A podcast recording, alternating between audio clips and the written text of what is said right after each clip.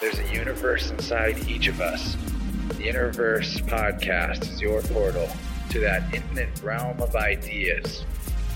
I'm Chance Garton, and I'll be your host as we serve up inspirational sound waves from the brightest minds with the highest vibes. And we keep searching for the empowering perspectives we need to create our greatest masterpiece of all our lives.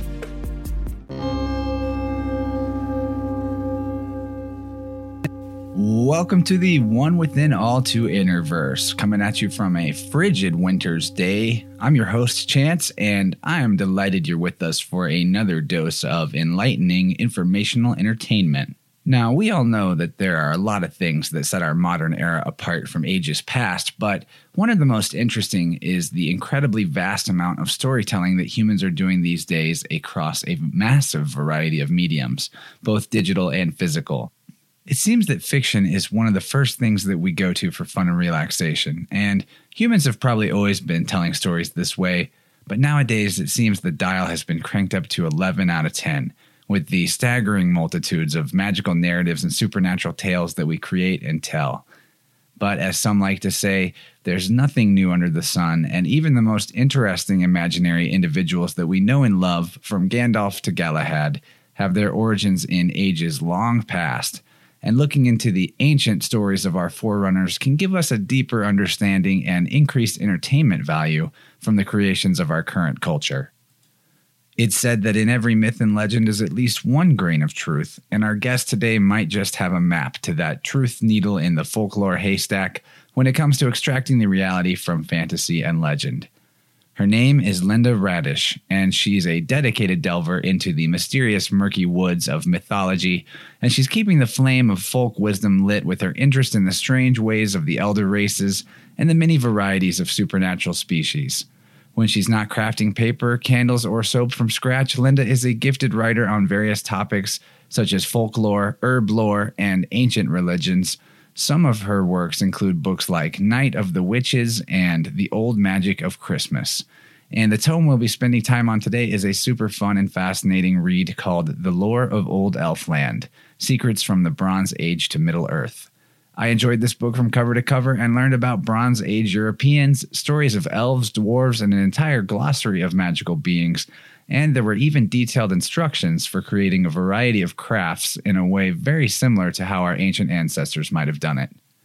Some of the topics I hope to tackle with Linda today are her original books, the tales of J.R.R. Tolkien, the possible reality of elvish peoples, and where they might have gone if there really were small folk and alternative styles of humanoids, and what it means for modern people to be so inundated with fiction yet quite separated from our ancestral folklore.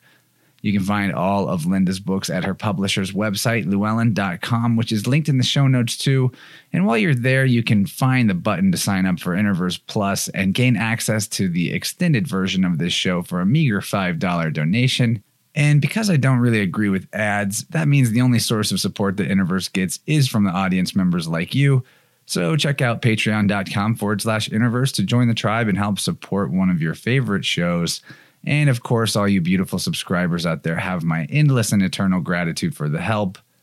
So now it's time to begin this unexpected journey through the foggy trails of times long forgotten and enjoy the knowledge of our lovely guest, the luminous lore master of little folk and the eloquent exalter of the excellence of the elves, the one and only Linda Raedisch. Thanks so much for being here, Linda, and welcome to Interverse. Hi, thanks for having me. That was a great introduction. That's I think that's the best introduction I've ever had. Oh, great. I had some fun with it today. I've been looking forward to this one for quite a while. I got your book um, sometime, I think, in the late in the fall. And so I've been finished with it for quite a while. And yeah, quite excited to dive into this very interesting topic. But why don't you introduce us to yourself? Let us know who you are. And for those who haven't read it in your book, how did you get so fascinated with elves and supernatural creatures? Well, so your your introduction really did it. But in the book, I talk about how reading, or actually partially reading The Hobbit for the first time. I was a really poor reader as a child. I would start five books and not finish any of them, and my sister, in the meantime, would read rings around me. I was lucky enough to be reading The Hobbit for the first time in uh, northern Germany. We were visiting relatives um, like we used to do every other summer. And so I had this really cool landscape that, I, that was in the background while I was reading The Hobbit for the first time. And northern Germany is a lot like the England that Tolkien was was really writing about because that was his background. So I think that that gave me a relationship with it. And also back home in New Jersey, our our backyard backed up to the Great Swamp National Wildlife Refuge. So you'd walk out the back door, downhill, keep going, over or under the fallen beech tree that was lying in the woods. And to me, it was like Elfland there. It was it was a complete it was other, another world. Yeah, the, the uh, mounds are quite an interesting feature of basically all of North America, but also in Europe as well. I mean, maybe all over the world we see this type of construction from uh, ancient peoples. What's the story about the mound peoples of Europe, and what do the artifacts that have been found in these mounds tell us about these people? Well, the mound you have mounds. I think whenever you have an elite that wants to remind everybody that they are elite, and especially in an agricultural society where most of the land is devoted to grazing and crop raising, those mounds really stick out. A lot of them now that I've been to in, in northern Germany are covered in woodland, but there are still a lot sticking right out, you know, in the middle of a broccoli field or a cow pasture.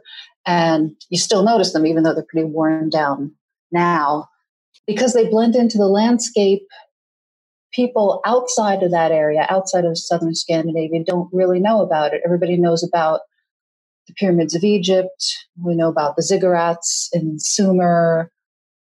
But there was a, a thriving and very rich culture up in northern europe you know around they had a, a brief golden age around 1200 bc and we have we have bodies because they buried a lot of their dead in oak coffins, and that preserved some of the tissue, preserved hair, skin, and fingernails, but eat up the bones. Also, some were, were put straight in, and we have some bones. We have textiles, jewelry in bronze and gold, some artifacts. Some things were imported from South Central, Southeast Central Europe, where they had more advanced arts and metallurgy because they were closer to to Greece and the Minoan culture and even Egypt. But there was not like we think of, you know, the Alps as a complete barrier that, you know, the North was totally isolated, but it, it, it wasn't. It was influenced. It had its own culture. It had influences coming up from the South and from the East. And it was a rich, thriving thing. But because it's a uh, moist environment and not arid, we don't have as much material remains. So we have to turn a lot to stories also to kind of reconstruct what was going on there in those days. One thing that I found interesting from the book was the when you touched on the Tuatha De, Don, De Danann. I think I said that right. yeah, I, I, um, I, don't speak Gaelic, so I couldn't tell you. I think Tuatha De Danann. Someone will tell us we're wrong. for sure. I won't be the first word that I mispronounce in this interview by any stretch. But they also were known as the tribe of the Danu. And they, they kind of like this word or this root word seems to show up all over the ancient world, as you detail in the book, from the Greek Danai to the goddess Danu in the Rig Veda. Do you know mm-hmm. more about like what what can you tell us about the uh, these ancient ancestors and how tracking these linguistic roots can show us the commonality between what seem to be distant people from the past? Well, yeah, that root Dan, it comes up. You're right from everywhere from Ireland, possibly to the to the Rig, yeah, to the Rig Veda, because you have the Indo-European languages stretch from India, parts of Central Asia, through Turkey, into all of Europe except for certain certain special pockets. And this root Dan, which means to flow, you find it in river names like the Danube or the Donau, the Dniester, the Dnieper, and then in this Tuatha de, de Danann, which may mean tribe of Danu. Danu may have been a goddess. We're not sure because that's kind of the only reference to her, but there seems to have been a, there was a goddess in the Rig Veda also, so that's early Indo European language. And Homer talks about the Danai, who were a roaming sea people around the time of the Trojan War. Uh, there were a lot of roaming sea people shortly before the Trojan War. Um, there was a lot of climatic unrest, a lot of people roving around, and they may have been an amalgam of different tribes. You know, hey, let's band together, let's do a little trading, do a little raiding, and they got around. And I like to think that they got as far north. Certainly their influence would have gotten as far north, but that some of them may have actually, you know, climbed on that last long boat that's going up into the Jutland Peninsula, into the Baltic and the North Sea, because we have the name of the country Denmark, which of course in the Bronze Age nobody would have heard of Denmark. There's a couple possible etymologies for Denmark. The mark part uh, is related to our word march, meaning a boundary. So, but where does the den come from? In Denmark, it, in Danish, it's Danmark. There's also King Dan. That's one story, who's actually Swedish. There's a lot of give and take between Germany, Denmark, Sweden, southern Norway. In fact, the neighborhood in northern Germany where my aunt and uncle live, which is on the Baltic, it's five minute walk from the beach, the name of their area is called Danish Nienhof, which means new new Danish farm or Danish estate. And the larger area is called Schwedeneck, which means Swedish corner, but it's in Germany. So for thousands of years, this the cultural sphere has just gone back and forth regardless of national boundaries. So there could have been a, a Swedish King Dan who took over the area that's now known as Denmark, but that there's also the theory that it could be a people called Danu or Danoi who, who moved in there and maybe set themselves up as elites because they had good stuff from southeastern Europe. They had metalworking, they had cool ships that could travel all the rivers and maybe go on the sea for a little ways. And so so the important thing is to know that Denmark, northern Germany, southern Sweden was not a cultural backwater even in 1500 BC. They were part of the, the larger world culturally and probably linguistically too. So, do you think we're looking at a more widespread, not single culture, but group of cultures that are linked during this golden age era around 1200, 1500 BC? Or do you think it's more like these are several peoples that share common ancestry that did run into each other sometimes. And do you think that this golden age culture has anything to do with where we get this stories of either the ancient gods or, you know, elves and and these types of uh, beings?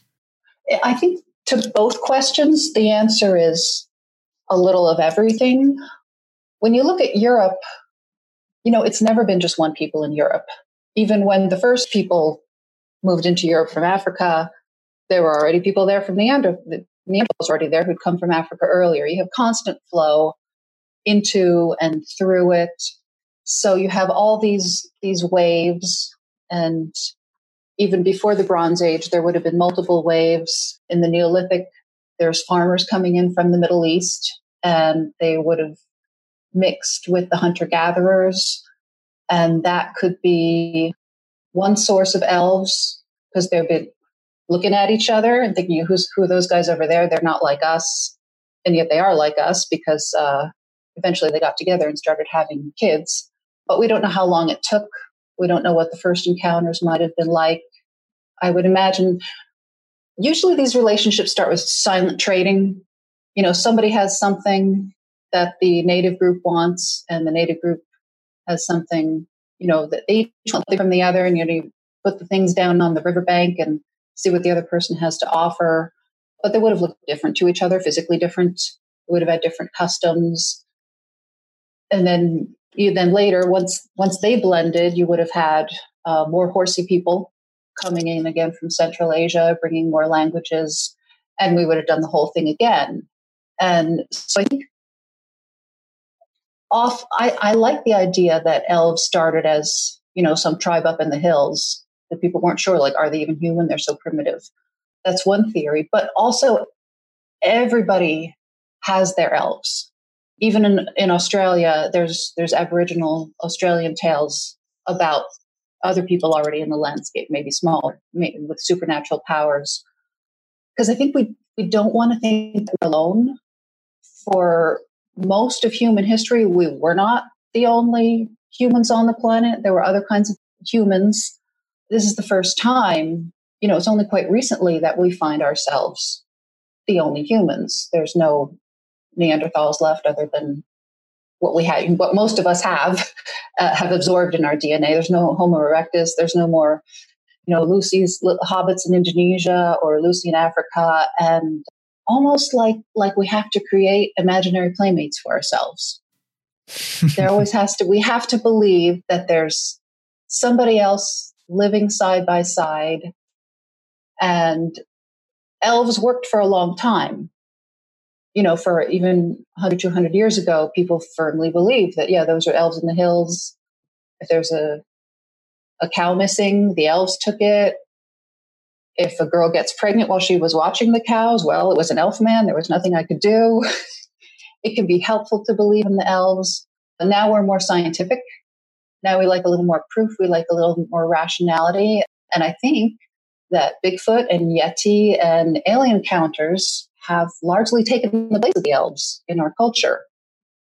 I agree. It does seem like that, it, eh, that there's always going to be some sort of stories of the other. And I think you used as an example in your book that when that milkmaid comes out comes back pregnant even though she doesn't have a husband and she says it was an elf perhaps it could have been a passing nobleman who you know was really adorned with amazing things because he's so wealthy and he looked practically like a different type of person compared to the peasants. And also he's not going to claim that bastard child because it was just a little roll in the hay. Yeah that was just roll in the hay. He, he, can't, he can't be bothered. And i mean if you think of you know think like even back to downton abbey times there was a big difference between the people in the kitchen and the people upstairs. And if you dial that back to an even harder time you had fewer people getting enough to eat and you had more people not getting enough to eat and not getting enough to eat for generations. Uh, so they so the upper class would have looked different from the lower class. They would have been taller because they're getting more to eat and you know they and they had the nice clothes the, the bronze age i i like to trace the origins of the elf image as this tall, glittering creature to the Bronze Age because that was the first time that the upper class has bling and the lower class doesn't. Before that, you know, you'd have more to eat if you were upper class in the in the Neolithic age, but you wouldn't have anything shiny because there just wasn't anything shiny. Maybe some mica, that was it. But you're just, you know, wood and stone and bone. And then when we get metalworking, you've got brooches and a sword and a ring and uh, and it really marks you out as being different. And you might even have you might even be speaking a different language especially because you could have come from an ethnicity that that came in and dominated or just the sort of like caste system. Like i i love the charcoal burners they were super important to the Bronze Age. The Bronze Age would not have been possible without them. You cannot work metal without charcoal. You had to know how to make it. It was probably, uh, you know, just certain families over generations. The knowledge was passed down how to make charcoal. You got to be in the woods all the time because you have to watch the kiln, make sure it's getting enough air, not too much air, watch the color of the smoke. So you're not mixing with the rest of society. And you probably have your own lingo, your own jargon. And so they probably, if you take a Bronze Age prince and you take a Bronze Age charcoal burner, they're going to look like they're two completely different kinds of beings. Yeah, the charcoal burners are going to be covered in soot and look dark. And I believe you linked this to the concept in Norse mythology of the dark elves. Is that right? Yeah, I it's I that's one of my pet theories because um, Snorri Sturluson was a medieval Icelander who tried to gather together information for poets because people would use these terms in poetry and people were losing what was the story behind it where did these expressions come from and so he gathered as many stories as he could And he was the first one to really catalog the elves into dark elves and light elves. And the um, chapter on dwarves, because the dwarves, there's really, it's a, there's a fine line at best between the dwarves and the elves. The dwarves make things, but they have a really bad reputation. They're not, they're not looked on too kindly. And the black elves also, you know, they're described as swarthy, and the light elves are, you know, radiant and beautiful. So yeah, Snorri doesn't actually say that the dark elves are charcoal. I don't know if that occurred to him because he was in Iceland where you don't have forests, so you don't have charcoal burners. You're going to have to be getting your your metal work from overseas. But that's my pet. That's my own pet theory that the dark elves could be the charcoal burners. Yeah, I like that theory. I think that's a pretty interesting one, and we definitely haven't lost our interest in elves, but it's become almost invisible because it's so ubiquitous these days like I just got gas at a gas station earlier today on a road called Elfindale Road. oh, cool. Yeah, but there's nothing that special about the road. It's just like a short little street with a gas station and some apartments on it. But but it's literally everywhere, like practically unnoticeable. One of my favorite stories i mean to get into some other types of creatures one of my favorite stories in the book was the spamadur. I hope that's how you say it. The spamather okay because there's a letter in there that's not an english letter. That's an f so it's like the th in there and this is like also known as the hearthman what were yeah. these guys and what were some of their powers or how did they help the the peasants of the ancient times yeah he was a little bit like the nis that in Sweden and Denmark, they give porridge to the Nis on Christmas Eve. He's the spirit that haunts the the farmstead, and uh, he appears like what we think of as a you know he looks a lot like a garden gnome. But this the story of this Spamather that was back in you know early medieval times in Iceland, just when Iceland was becoming Christian. So he was because this is Iceland. Iceland is a kind of tricky area because if it's if we're in old world Scandinavia, we can say that these are ancestral spirits. But in Iceland, unless you brought them with you, which doesn't seem to have been the case much, there were no ancestral spirits. You had Irish monks moved through, Native Americans would come and hunt, Inuit would come and hunt and then move on. But the Icelanders, the, the Norwegians, and you know a lot of the Irish slaves, they were the first to actually settle there. So you didn't, any elf mounds that they talk about are not actually grave mounds yet. They are just bumps in the landscape.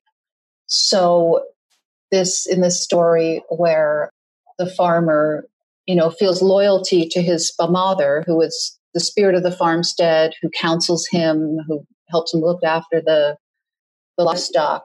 Is he an ancestral spirit that came along from the old country? Or is he some kind of primordial spirit, a spirit of the landscape? Because we know that the, the first Vikings to come to Iceland did believe that, that it was inhabited by spirits because they had uh, this practice. They would, you know, the, the dragon prows on the Viking ships, they're supposed to, the dragon heads that are supposed to look scary, you know, as the dragon, as, as the Viking boat comes in, they would unscrew those as they came within sight of Iceland because they didn't want to scare the indigenous spirits. I like that. And I like that a lot. And uh, spam, say that one more time. Spama. Uh, I think it's Spamather. It could be Spamather. Spamather. Yes, Spamather. What I like about this is it seems like he didn't just offer advice to the character that you describe his story in the book who had a relationship with one of these things he literally rendered physical aid, like t- you said, taking care of the livestock. I yeah. remember a video game I played as a kid called Harvest Moon, which was about just like making a farm basically. And it was like a farm life simulation game. It's actually oh, really okay. weirdly fun.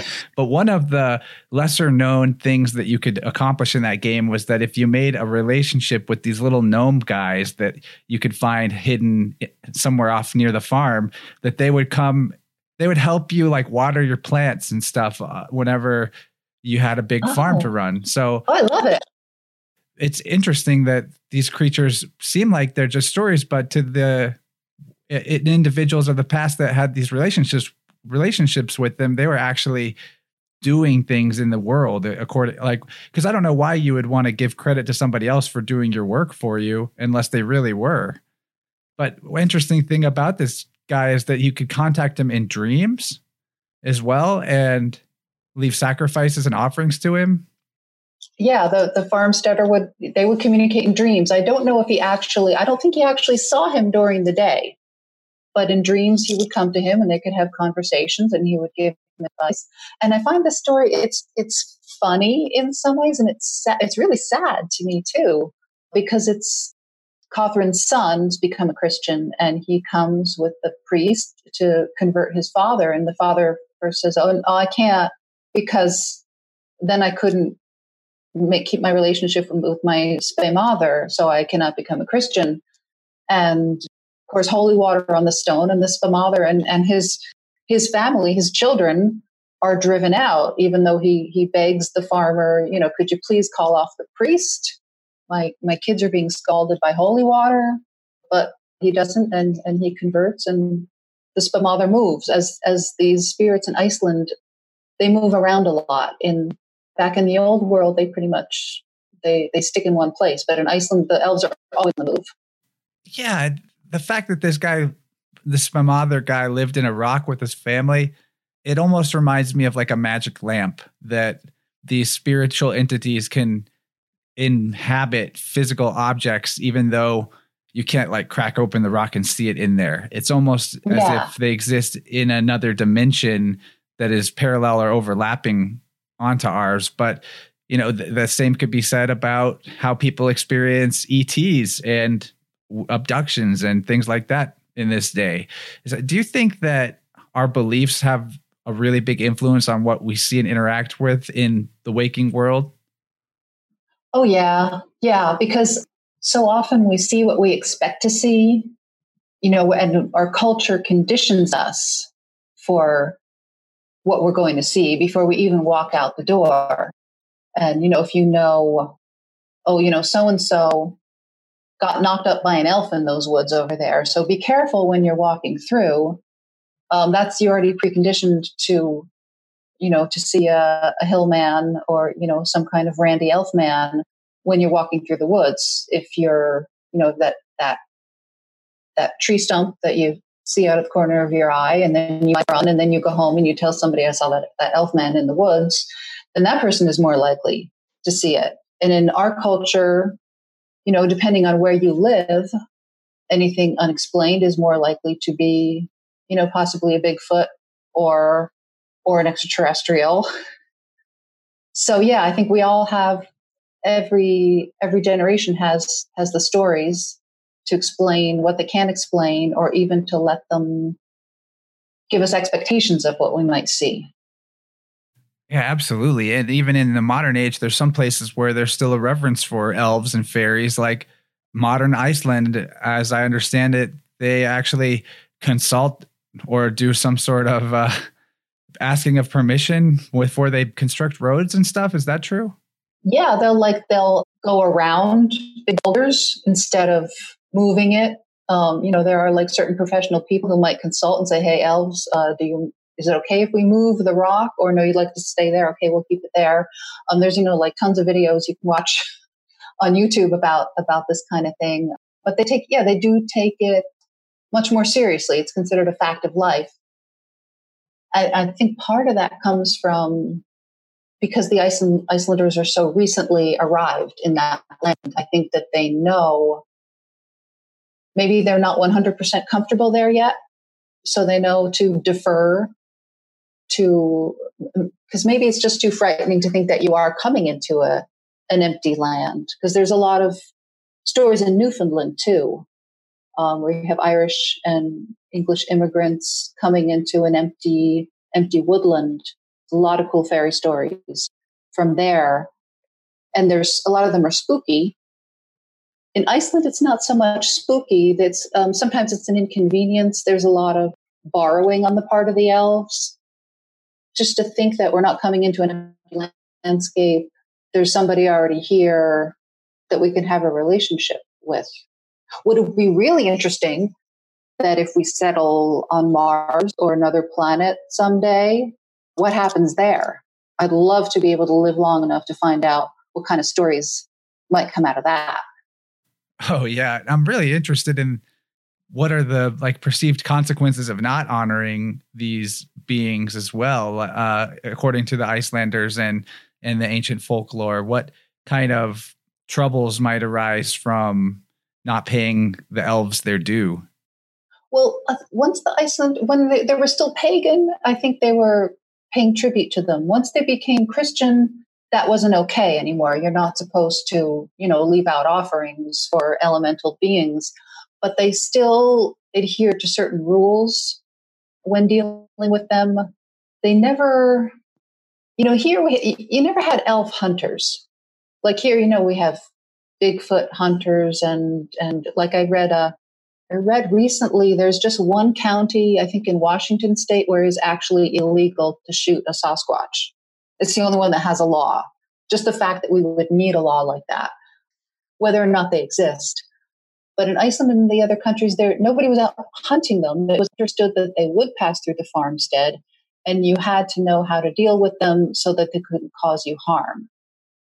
And usually, it it meant uh, keeping your head down, not engaging, letting them pass, and and then you'd be okay. It reminds me of Frodo and Sam in the mo- theatrical movie of the Fellowship of the Ring, seeing the elves walk by. But what's more fun is in the actual book, The Fellowship of the Ring, instead of just watching the elves at the beginning of the story passing through the forest on their way to the west and just witnessing it but not interacting with them in the book they go and they get they have like a a party with these elves basically and they even end up being uh-huh. put, put to bed on like plants that are grown in the shape of little beds for small hobbit people i think it's so cool for, for, for your hobbit guests but then the episode in the hobbit where they're they're lost in the woods and they see elves feasting in the distance and they go toward them and as soon as they get them the whole candlelit table disappears and then it appears somewhere else. That's a that's a creepier elf. That's an elf, you know, having fun with them. That scene really captivated me because it's, you know, they're right there, but then they're not there and they're and they're teasing the hobbits. Yeah, so they have they have the power to cause trouble too. And sometimes the mischief is just for fun, it seems like. But we talked about how when Christianity crept in, a lot of this folklore was eh, not extinguished, I guess, but it was made taboo in a way. But isn't it true that priests in the past would actually have to go in to to ask permission before mining operations just to keep like goblins from causing problems and things like that? Yeah, I haven't heard that myself, but that sounds that sounds very um, sensible. Yeah. Uh, the funny thing is that when when Scandinavia became Christian, the elves were regarded as still pagan. And then when Scandinavia went Protestant, then the elves were, were regarded as still Catholic.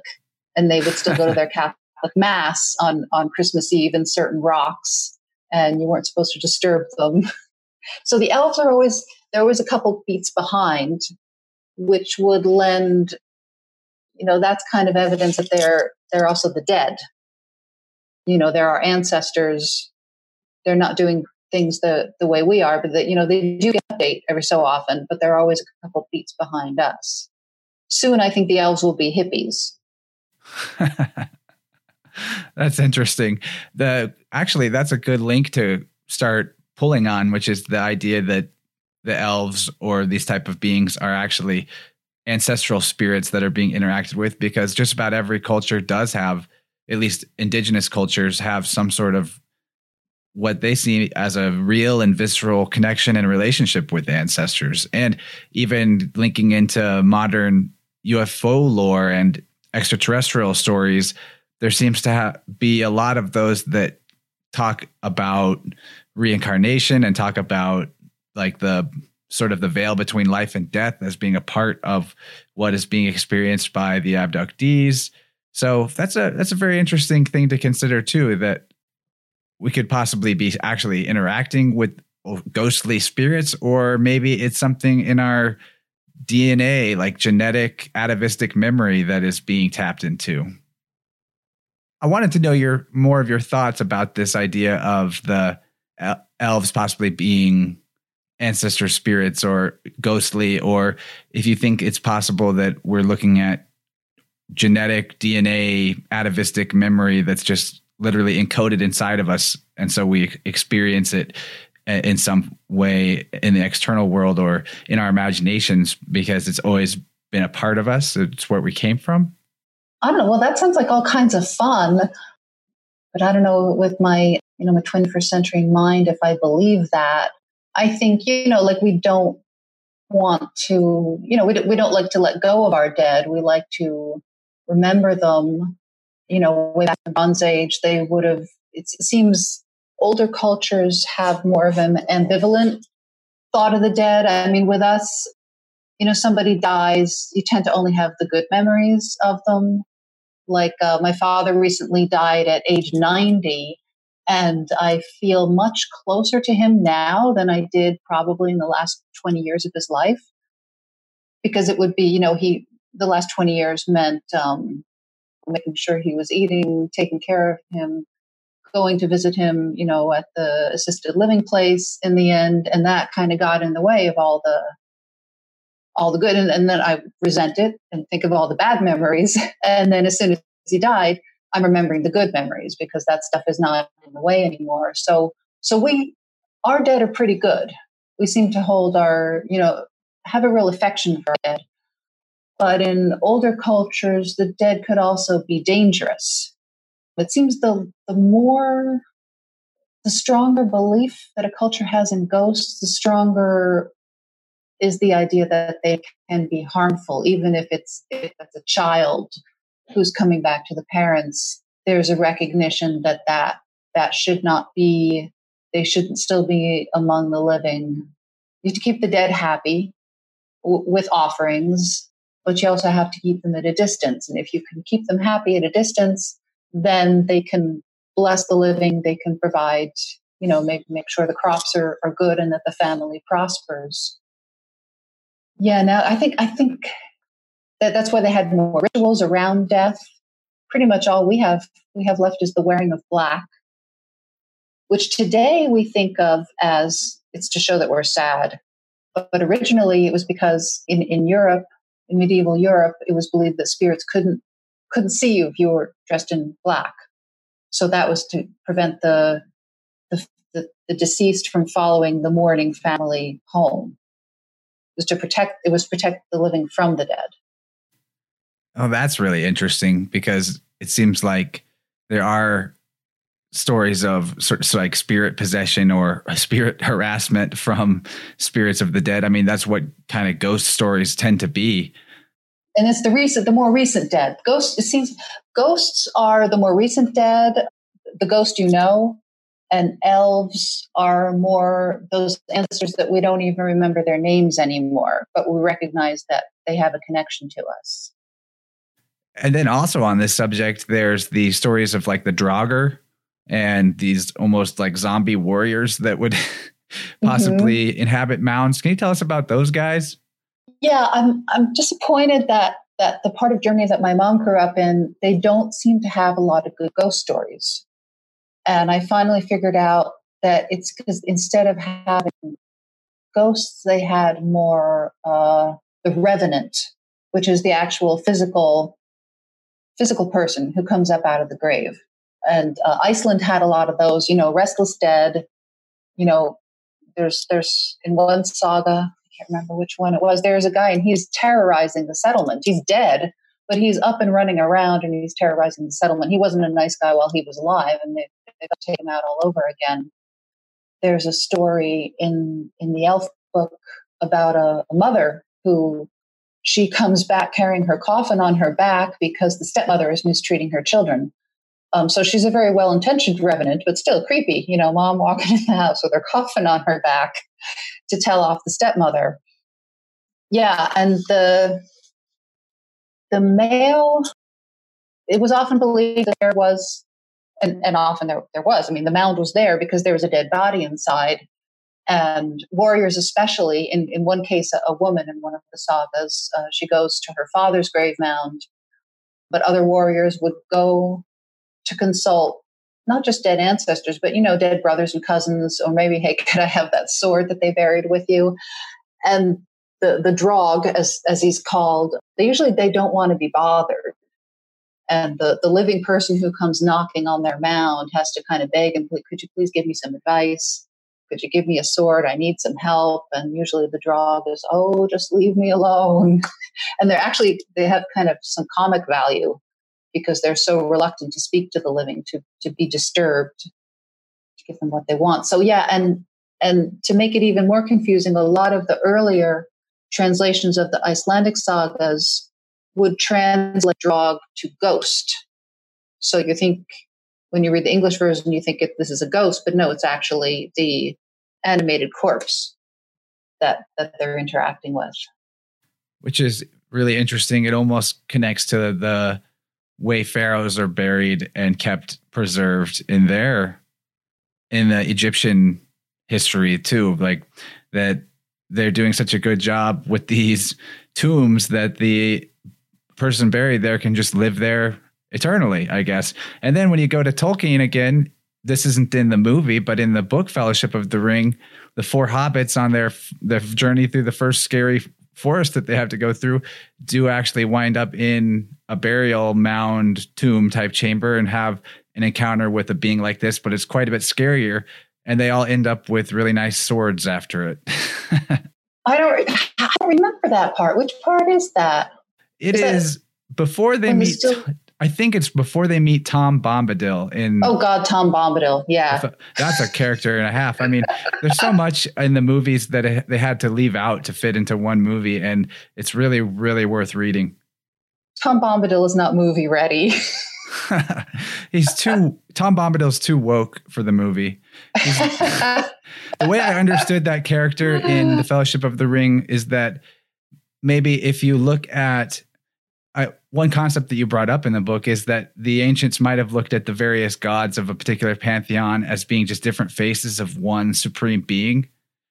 And that as the supreme single consciousness or God of the entire universe divides itself and steps down its energy into multiple forms to create, I guess, the interesting variety of things that we experience in physical waking reality, that these subdivisions get more and more, I guess, weaker as you go. The same concept is in Tolkien in the Silmarillion as well, because he has the one uh, creator god, and then there's like the first race of gods that are created, and then that get you get into the Maia or the Maiar, which are like the servants of the first gods, and then I think the elves come after that, and then humans come after that, and so the further you step away from the single source, the more multiplicity is in that group of beings, and the weaker and less connected they are to the ultimate truth or the single consciousness of the universe, you could say.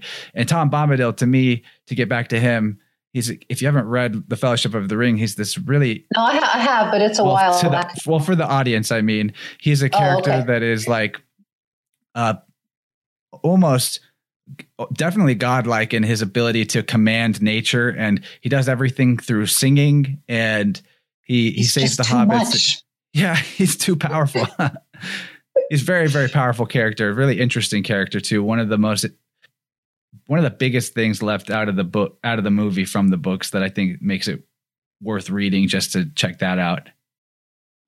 And I, I have to admit, I have okay, I made two valiant efforts to read the Silmarillion. Um, my daughter gave it to me for my birthday a few years ago, and it's on my shelf. But now he actually, after The Hobbit, Tolkien trotted into his publisher with the Silmarillion, and they said no. and I'm inclined to inclined to agree with them because yeah, I, like that was you know he was putting down his universe for himself, but I much prefer it distilled through the Lord of the Rings rather than all in one shot in the Silmarillion. Um, right. And I kind of like, I don't like, I don't like it when actual gods appear in fantasy. I don't, I don't like gods. I've always had problem with gods. it's like, are you human or you're not? You know, like, okay, Zeus, you're running around, you're cheating on your wife, you're acting very human, and yet you're a god, so we have to give you tribute. You know, why? What's the deal? There's a theory that elves are diminished gods. You know, first they were they were gods and they had, you know, full on worship, then Christianity came and so they were demoted to to being elves, to being little people. But I'm inclined to think that the elves came first the Norse gods were divided into the Aesir who were sky gods, roughly more or less, and the Vanir, who were chthonic gods, you know, gods of earth and death and, and fertility, kind of sort of more or less. There's a lot of crossover, which is explained in Norse mythology as a, you know hostage taking among the gods. So you know some Vanir were living with the Aesir and some Aesir living with the Vanir. The Vanir seemed to be the older group of gods, because they were more agricultural, they were very tied to the land, and then possibly uh, the Aesir like Odin and Thor came in with the horsemen from Central Asia later on. But so I I associate the Vanir with actually elves. I think that they were elves before they were gods, that, that elves were held in higher regard than they would be after Christianity but I think they, I think the people would have had a more intimate relationship with them than they did with the gods. Because, you know, humans are creative, but if you want to explain things, you know, explain what the crops are doing or not doing and what the weather is doing, would you would you create an extra what would you do first? What, what would you reach for first? That there's this these these higher beings in in the sky that are affecting it? Or you know could it be great aunt hilda that you know we pissed off before she died and now she's buried over there? We forgot to give her tribute last month we better go pour out some pour out some fat and milk on her mound and that will make it better. I think i think you would reach, reach for great aunt hilda first because she's she's closer she's somebody that, you knew and and then you know people would maybe have forgotten her name but know that there's somebody in that mound and that somebody that requires a little offering from time to time. It seems easier than maintaining you know belief thoughts that are are removed right and maybe the origin of the idea of these gods is something that actually was physically real to even more ancient people than we have records of or stories of. When you look linguistically at the at some certain words, there are very interesting links there to be discovered. Like elves could be etymologically related to the Els, E L, or the Elohim, which is a oh. strange pluralistic reference made in the Old Testament to the Hebrew God in Genesis. Mm-hmm. And then the the letter Elohim L, is plural. Yeah. Yeah, exactly. Yeah. And they're the so, ones that created yeah, Adam and Eve. Mm-hmm. And then L itself is an interesting letter because it symbolizes, at least it seems to symbolize the axis mundi or the spine of the world, the vertical or spiritual um, plane as it intersects with the horizontal physical plane that we move around on. It's literally like this right angle. And in Judeo Christian and many other traditions, the the earth was created through the word of God or the logos. And when you add L to word, you get world. so Oh, uh, cute. Yeah. Right? Yeah. So I, mm-hmm. I think it's possible that the concept of elves could have to do with progenitor races or the concept of the Nephilim from other mythologies or the, the sky well, people. The Nephilim were big, right? They were were they giants? They were taller, yeah. So when you go back in the elf family tree, it kind of moves into the giants. And when we think of giants, we think of, you know, C.S. Lewis type of giants or, or Ents. But the, the giants in Norse mythology, they were, a lot of them were considered to be beautiful. Um, the, uh, the Norse gods, especially Frey, he really had the hots for some giant women. And they were also they had a lot of magical powers and they may may have had a hand in the creating of the world that's in there too which but i have to say i am more maybe because of the influence of of Brother Clifton in World Religions 1 and 2 when I was in college. He was more of the, the Joseph Campbell school that, you know, there are these universal needs of humans. And that's why we have these, these things in our stories because they are, they're fulfilling a need, uh, you know, an emotional desire to explain what's around us. And I, that's why I think you know we, we look to somebody else who was who was here before us maybe not maybe more powerful than us we everybody has a golden age because if there was a golden age once there could be a golden age again so for me it's actually i love all these stories. I love i love stories of the nephilim and elves but it's to me the story is always more important than whether or not it's true than whether or not it's real. I think a story can be true without having to be real. I agree. I, I like to read mythology as if it's true and just see what comes out of that, but without needing to be attached to it being like objective truth, if that makes sense. I think I, I think we're on the same page there. there's a scene in I don't know if it was in the book because as I said, I was a poor reader as a teenager, but there's a scene in the uh, the masterpiece theater version of Brideshead Revisited where whatever Jeremy Irons' character's name was, says to Sebastian, who's Anglo Catholic, says, how, how can you believe all this stuff? You know, virgin birth, baby Jesus, the ox and the ass. And Sebastian says, because it's nice. And Jeremy Irons says, you can't believe something just because it's nice. He said, well, why not? right, right. Uh, and like we kind of already explored, the belief that you have could really influence what you think you're perceiving. But all around, I think my favorite way to explore this stuff is on the linguistic side. Uh, yeah, I'm I'm a very languagey person. If I want to know something about someone, I you got to learn language. There's all kinds of there's all kinds of stuff in there.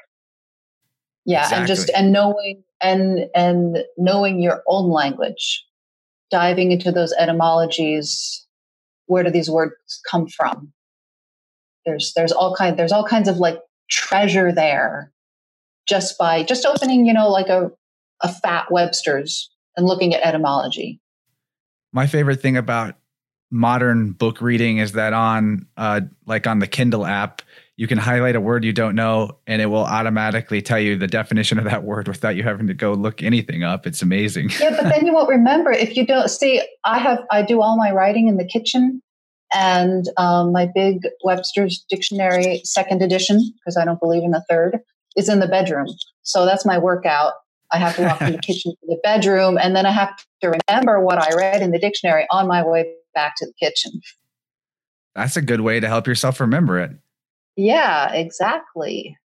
Well, I wanted to bring up another linguistic connection because I haven't read your book, Old Magic of Christmas, but I think maybe. Oh, thank you. No, thank you. So, thank you for saying that. Thank you so much for saying that because ever since the Elf book came out, I've been pushing it on my Facebook. I've been pushing it on Instagram and I say, hey, I have a new book out. And they say, great, I love the Old Magic of Christmas. I re- I'm definitely going to check it out. I'm happy that you have come straight to the elves. I even I even like because you can uh, once a week they update the sales rank on Amazon, and you know, I'm looking okay, where does my elf book rank?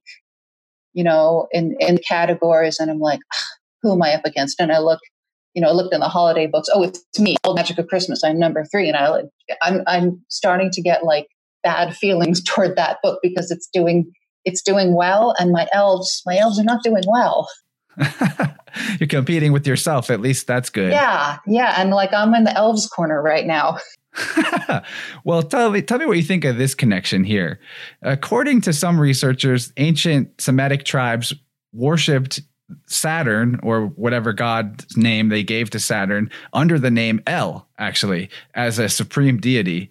There's you could even say that Saturn is the Lord of the Rings because it's a planet with huge rings. Oh, but they didn't know that then. No, they didn't, but they did know a lot of things that they shouldn't have known. That uh, as far as astrology, astronomy, and astrology goes, and also to the ancients, this is the farthest out planet whose ring or orbit encompassed all the others, which is another reason why it might be the Lord of the Ring. Because they know, okay, they had the The Hebrews had seven. They knew this. Did they have the seven planets, or was that including the sun? Because the they had seven, and the I think the sun was one of the planets, but so menorah had seven branches. Uh, yeah, uh, I'm not sure. Yeah, Hanukkah has nine. Hanukkah has nine. This is what you light at Hanukkah, but your standard menorah has seven, and I think it's for each planet, but that would not have counted the Earth because they did not know that the Earth was a planet. Exactly, and but Saturn was always a big deal in winter solstice traditions. Like Saturnalia was at that time. Mm-hmm like I said, I haven't read your old Magic of Christmas. And I definitely plan to because I, th- from what I was reading about it, it's probably got a lot of information on the winter solstice traditions, kind of creepier sides. Yeah, but not much of not much in the way of Rome, not much in this, just a little bit on Saturnalia. But that's actually a connection in that the Saturn is sort of like the the judge and the taskmaster, Kronos, the Lord of Time, and all that, and sort of the disciplinarian in a variety of mythologies. And then when we when you go look at Krampus or something like the Wild Hunt and other dark aspects of winter solstice traditions, you kind of see a big link there that it's, you know, if you're not good, then Krampus will kill you. No, he doesn't kill you. He'll just take you away. He'll just take you to hell. yeah, you probably wish that he had just eviscerated you. I, I guess think that's the in modern... the movies. That's in the movies that he, the, the movies, the Krampus kills um, the kids. Yeah. My family was watching that over the holidays, and I was like, "This is messed up, man." I have. If you want to see a good Christmas movie, I think it's Finnish. Uh, there's a movie called Rare Exports. That's a good one and that has to do with the Krampus thing. No, not not Krampus. You know, it's it's very original, but it, it's on the idea of you know the evil aspect of Santa Claus, the evil side of Santa Claus, and it's up in reindeer herding territory. And there's it's Christmas time, and you know modern times, and there is something creepy going on in this small community. Uh, but it's actually rather touching in the end. I recommend it. Rare exports. Awesome. I'll make a link to that in the show notes for sure. Okay. yeah, I'm fascinated by this stuff.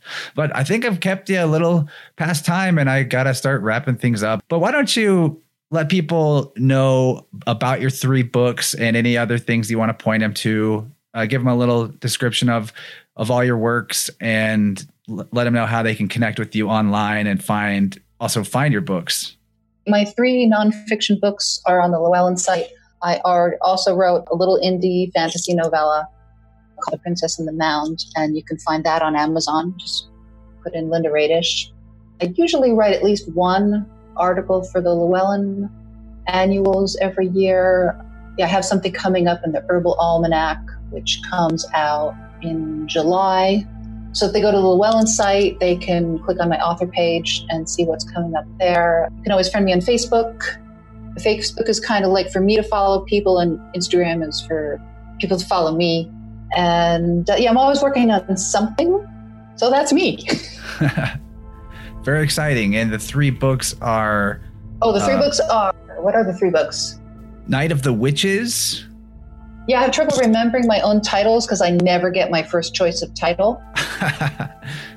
but it's Night of the Witches, which is folklore, traditions, and recipes for celebrating Walpurgis Night.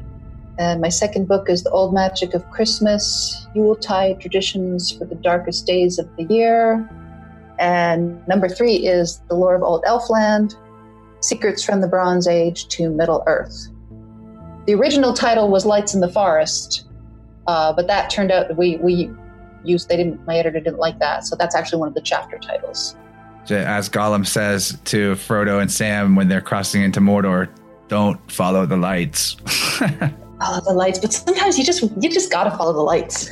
Yep, they got them everywhere. I mean, just near where I live, they have a thing called the spook light, which is just a, a weird light that people see off in the distance in this one area around here that's been there ever since humans have paid attention that we know of. So, oh, I like that it's all around you guys. Explore your own area for the folklore and the funkiness that's out there because it's definitely this type of stuff is pervasive to all humans. It's very fascinating, and I loved getting to talk with you about it, Linda. I appreciate your time very much. I hope people do check out your books if they are interested in learning more about any of these topics. It's been great.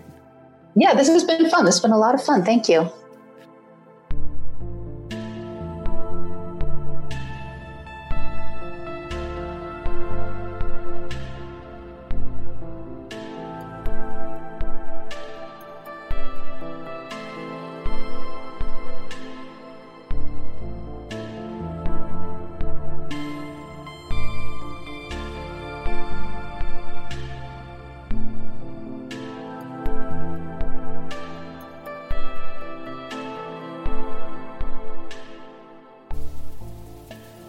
My good people, humans, elves, dwarves, gnomes, whatever you might identify as, we've made it to the end of another episode, and I'm really grateful that you did check it all out.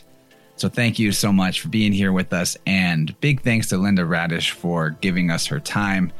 It was a fun book. I really appreciate her publisher sending me a copy because I don't know if I would have caught on to this book's existence otherwise, and it was a fun read doesn't take too long to get through either. And there are some neato crafts and things like creating your own candles. We didn't even talk about the craft part of the book very much, but you know, making candles from scratch, things like that, a variety of sort of Bronze Age type of European folk crafting, fun stuff. And I think even if you don't give a crap about crafting, there are lots of fun stories that are in the book that you can then go and find their original source material if you want more of those type of legends and myths. And there are so many.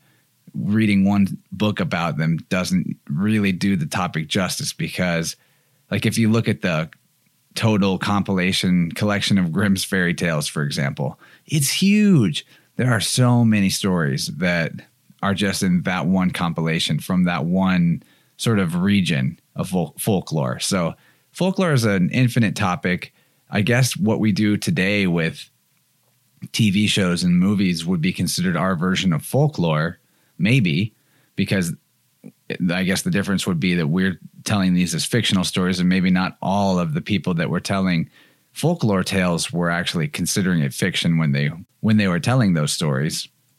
And there was one question that I wanted to ask Linda that I never got to. I kind of hinted that we were going to talk about this in my introduction. And then sadly, I kind of dropped the ball and asked other questions and left this one hanging. But I thought maybe I could answer it for us and at least give my take on it. What does it mean for humanity to be so inundated with fiction, yet quite separated from our ancestral folklore roots?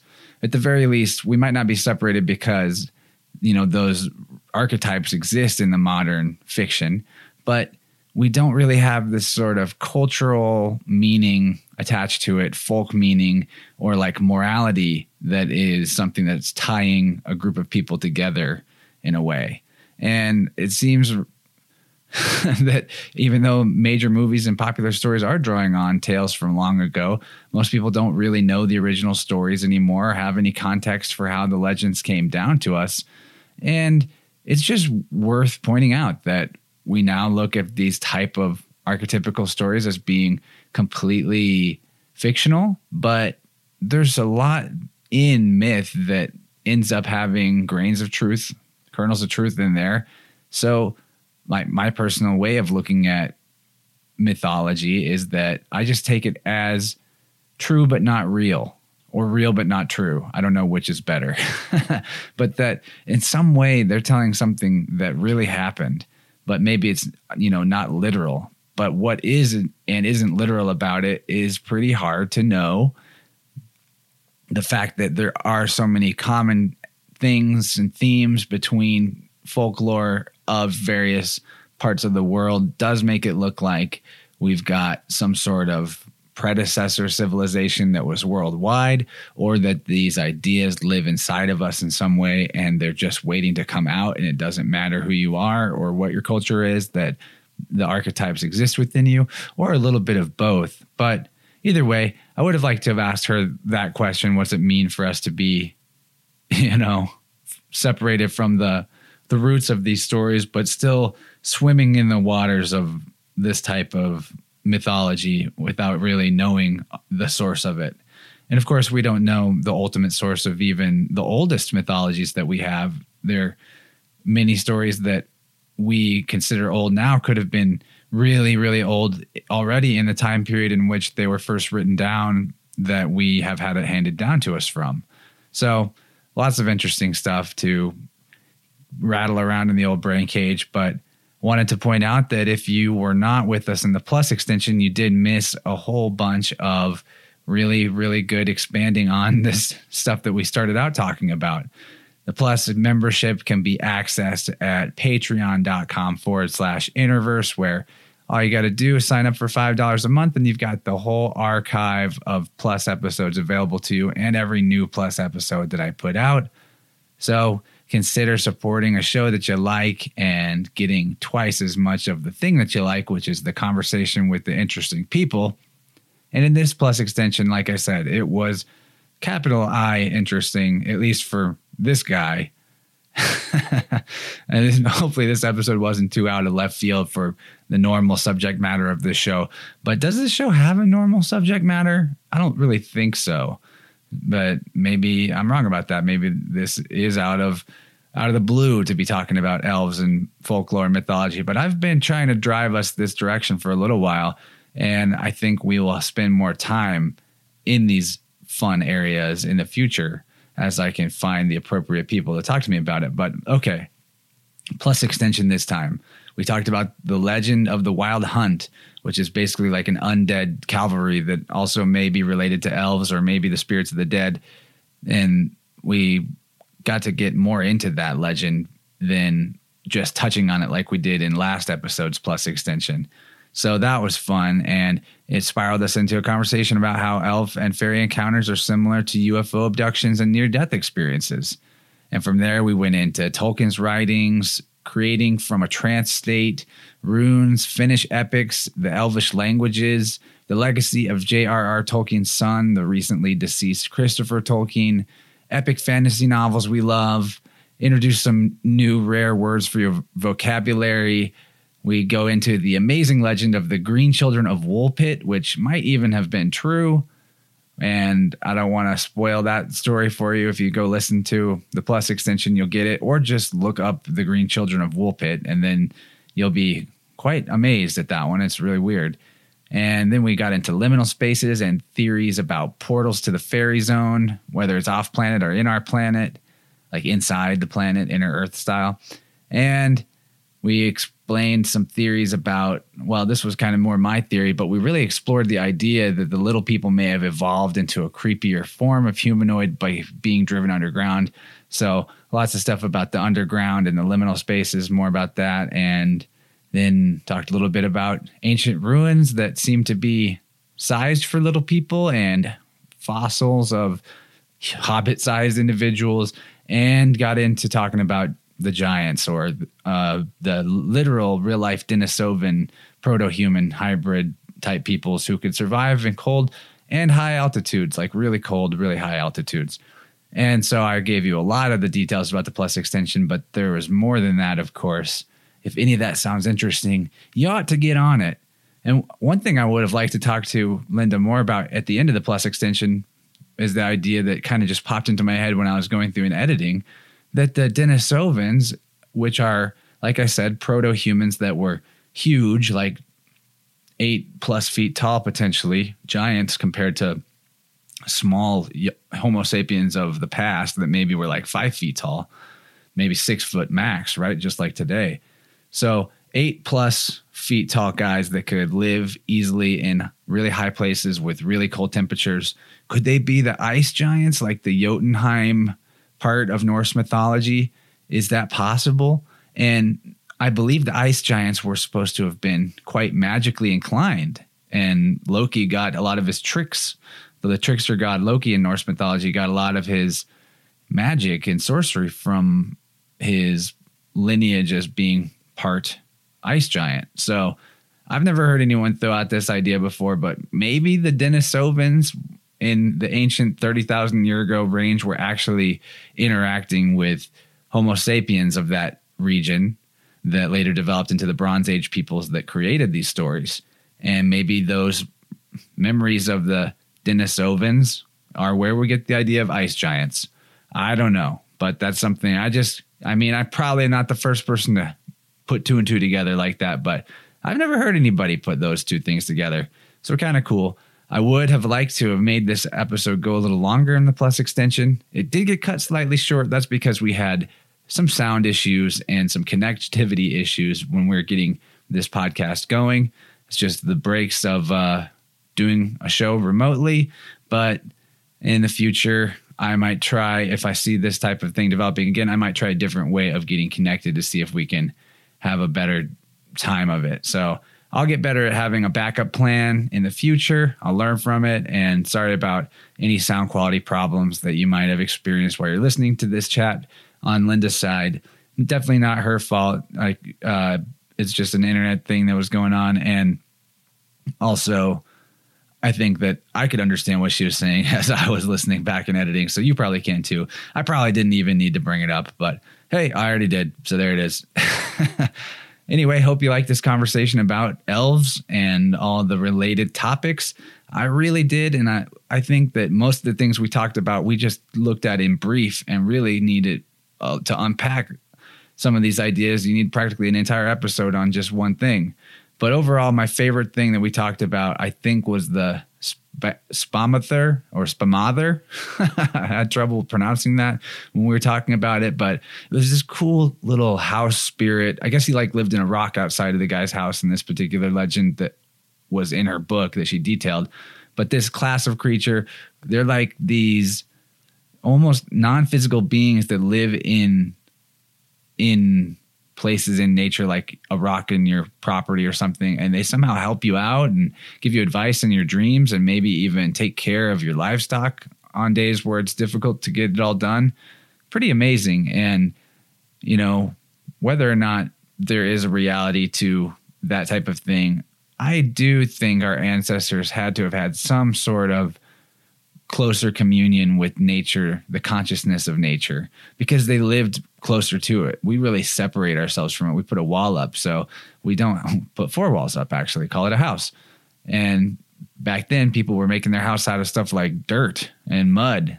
And it was like they're still living in the earth. It wasn't all this artificial material and synthetic stuff. So, like, there could have been quite a bit more close connection to spirits of the land and we don't really know everything there is to know about how nature exhibits the intelligence that it does. And there could be a lot more than meets the eye when it comes to this idea of panpsychism that we're going to get into in the next week's episode quite deeply.